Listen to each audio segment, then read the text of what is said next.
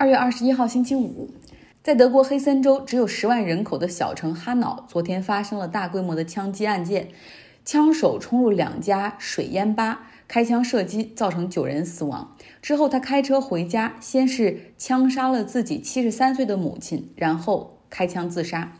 凶手呢留了一段自白书和视频，他是极右翼分子，今年四十三岁，选择在水烟吧开枪射杀。因为那里是中东土耳其移民聚集的地方，土耳其大使馆表示说，遇难者中至少有五人是来自土耳其的移民。德国总统施泰因迈尔今天赶到了哈鲁参加哀悼活动，并且发表声明说：“我深信德国绝大部分人是谴责这一罪行的，以及任何形式的种族主义、仇恨和暴力。”德国总理默克尔今天在柏林也表示说：“种族主义是社会的毒药，仇恨也是毒药。”这种毒药存在在我们的社会，已经酝酿了太多的罪行，就是强烈谴责哈。那这个极右翼的凶手，他今年四十三岁，有一个自己的网站。在行凶之前，他发表了一篇文章，说不论是中东的穆斯林，还是以色列的犹太人，都该通通被干掉。尽管德国的全国上下都在谴责这种极右翼的种族仇杀。但是德国极右翼的政党 AFD 另类选择党却发表声明说，大家不应该批评极右翼，因为这不是我们所煽动的。你只能说这是一个疯狂的人做的疯狂的事儿罢了。这就是现在在德国所发生的事情。来到美国，今天美国的联邦法院对特朗普的好朋友 Roger Stone 做出了裁决，入狱四十个月。快速反应一下，四十个月是几年呢？对，三年零四个月，这个人呢，在通俄门的调查中做了伪证，同时还干扰其他证人，甚至藐视法庭。起初，检察官给出的建议刑期是七到九年，但是特朗普认为时间太长，于是干脆在那个时候就发推文干预。之后，司法部很快就撤回了那四名职业检察官所给出的建议啊，然后那四名检察官也都全部选择了辞职。司法部长威廉·巴尔还是说。他并不是受总统的影响，在总统发推文之前，他就想撤回这个刑期的建议了，但是也是遭到了猛烈的批评。六十七岁的 Roger Stone 是共和党的老熟脸，他曾经先后参加过尼克松以及里根的竞选。另外呢，他在华盛顿还成立了一个 lobbying 游说公司。特朗普竞选期间，他也加入了特朗普的团队，做特朗普的政治顾问。那他们和特朗普之间也是很多年的好朋友。虽然这个刑期是大大的缩短了，但是特朗普依依旧不依不饶。他说这个刑期还是很不公平。那在这个阶段，他不会。帮 Roger Stone 去减刑或者动用他的总统权力来赦免。他说，因为 Roger Stone 的律师也表示还会上诉，但如果最终的诉讼结果还是对他很不公平的话，我在未来会考虑给他减刑的。哼，这个 Roger Stone 是特朗普过去团队中因为在通俄门调查中做伪证被起诉的这六个人中间的一个，所以可以想象这特朗普是多么重视和愿意回报对他忠诚的人。未来。当更多案件进入审判阶段的话，可能会看到总统的更多干预。美国的内衣品牌维多利亚的秘密 （Victoria's Secret） 业绩光彩不再，他的老板 Leslie Wexner 决定把他的集团 L Brand 中维多利亚秘密的大部分股权卖给一家私募公司，售价五点二五亿美元。维多利亚秘密过去一直都是。L brand 中业绩的一个支柱，哪怕是在2008年的金融危机之后，它的业绩和消费量保持不变的。但是真正的分水岭是出现在2016年，从那一年开始，从那一年开始，就维多利亚秘密的走秀电视收视率开始逐年下滑，然后门店的消费量也开始下降。现在。就是美国的很多商场里面几乎都有维多利亚的秘密，但是每一个门店里面大概百分之八十的货品都在打折。像 Leslie Wexner 一直引以为豪的精致门店，很多柜台上现在是被翻得乱七八糟的打折库存。为什么会在二零一六年出现这样的变化呢？可以说，那个时候女性意识开始崛起，就是说，与其穿着不舒服的这蕾丝钢圈内衣，不如选择纯棉、舒服、自然美的内衣。再加上像 Lululemon 这样的运动品牌内衣、瑜伽内衣的兴起，整个维多利亚秘密的销量就开始下滑。另外，从那个时候开始，这个维多利亚秘密的形象开始变得让人觉得有些肤浅。它的市场策略一直都没有变，就是大量的请超模来代言，每年来搞这个维密秀，营造一种就是说这就是美。然后女性必须身高腿长、前凸后翘，这就是美。甚至很多它的内衣的设计广告，还有一些 sex appeal，就是性暗示。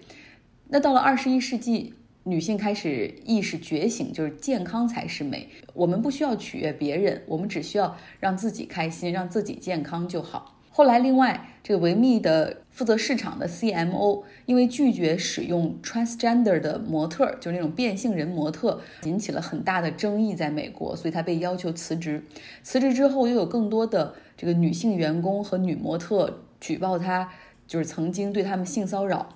走了这位 CMO 之后，每一年的这个维多利亚秘密的走秀变得不太吸引人了，因为那位 CMO 真的是一个市场天才，很会做营销哈。那另外呢？大集团的老板 Leslie Wexner，他也有丑闻。他和那个纽约的金融大亨 Jeffrey Epstein 两个人是很多年的好朋友。当 Epstein 就引诱那些未成年的少女去他的别墅中做客的时候，经常打的旗号就是帮维密挑选代言人或者找模特来试镜，然后这样就吸引了很多十五六岁甚至更小的孩子去他的住处。那有证据表明，Leslie Wexner 他是完全知情，甚至还参与了其中的一些派对。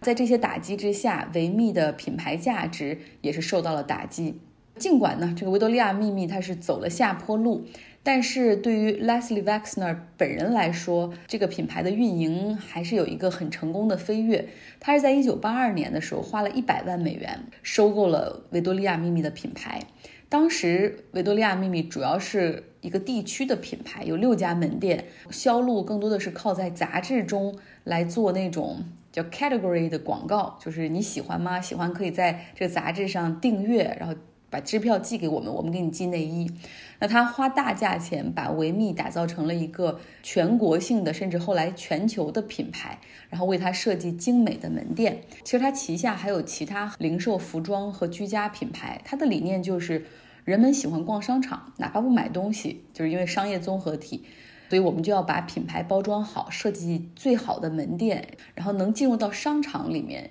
有我们的门店，其实就是定位的最好的体现。那在卖掉维密的同时，今年八十三岁的 Leslie Wexner 也决定从他的 L Brand 集团的董事长和 CEO 的位置上辞职，准备享受晚年生活。最后要说一下一个天文的情况。几天前是冥王星 Pluto 被发现九十年的纪念日，它的故事其实很有趣。今天用最后一点时间来讲一讲。它一度被认为是太阳系中的第九大行星，但随着观测技术的提高，然后它又被从这个行星的队伍中除名了。现在我们只有八大行星。一九三零年二月十八号。美国的天文学家汤博在经历了近一年的探索之后，发现了一个距离我们非常遥远的移动的天体。因为啊，一九三零年之前的这个九十多年之前，天文学家就通过计算第八大行星海王星的轨道上运算的时候，就觉得它的附近应该还有一颗行星在影响着它轨道的运动。所以当这个。这个美国的天文学家汤波在在发现这颗当时叫做 X 星的时候，然后这个通过照片对比，然后再加上之前的那些铺垫，就非常的兴奋，向世界宣布说我们找到了那个 X，它是太阳系里的第九大行星。因为前八大都发现了有一段时间了嘛，二十世纪终于发现了新的一颗行星，大家非常的激动。全球开始出现了征集命名的活动，然后最终呢，这个选择了一个从希腊神话中的名字——冥王星 Pluto。但是后来呀，随着哈勃太空望远镜投入使用，大大提高了去发现太阳系边缘的那些天体的能力。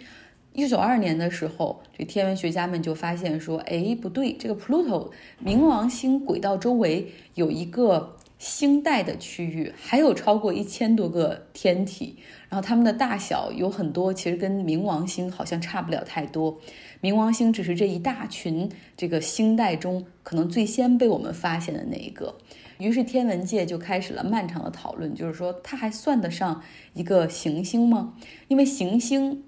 确定有三个标准，第一个就是这个天体的轨道必须是围着太阳运转，有这么一个椭圆形的运动轨道。那这个冥王星貌似符合它的轨道，因为它距离太阳很远嘛，轨道也是非常的大，绕太阳一圈大概要两百四十七年多，所以从它发现到现在，它还没有走完一圈。那第二点呢，就是这个天体呢还必须有足够大的质量，然后就是它能够自身有引力，让自身呢看起来像是一个球体。那这一点上，这 Pluto 冥王星也基本符合。第三点就是这个天体。它如果要想成为行星，必须是它所在这个轨道中，它是必须是一个巨大的巨型天体，就是要比其他同轨道的天体都要大。比如说地球，我们在自己运动的这个轨道上，是其他在这个轨道附近天体总和加起来的一百七十倍，就是我们是绝对大。那但是冥王星它所在的轨道的这些天体的质量总和中，冥王星就只是那些总和的百分之七，所以完全第三点完全不符合。于是最终经过了激烈的讨论，在二零零五年的时候，国际天文联合会投票决定把冥王星 Pluto 从行星中除名，然后把它降到矮行星这里个这个门类里面了。矮行星呢，就是介于行星和卫星之间的天体。那么行星就是像地球这样的，卫星就是像这个绕着地球的月亮这样的星体。矮行星是介于它们俩中间。哈，今天讲这个冥王星的故事，让我想起了自己以前做过一个漫步宇宙尽头的合集。如果你在微信公号张奥同学上回复“宇宙”两个字，就能够听到那个很长的一个专辑。好了，周五了，祝大家周末愉快。过去这两周确实是有点疲惫，但是我会用这个周末好好调整好自己，准备出去找一个山去 hiking 一下，就是徒步一下，在运动中得到最好的休息。不知道大家的周末，我知道很多人会只能在家过嘛，那怎么样让这个周末过起来会？更加不同呢，因为有有的人过去这一周也是在家上班的状态，然后你周末又是在家休息，怎么去调节这样的生活节奏，也可以跟我们分享一下。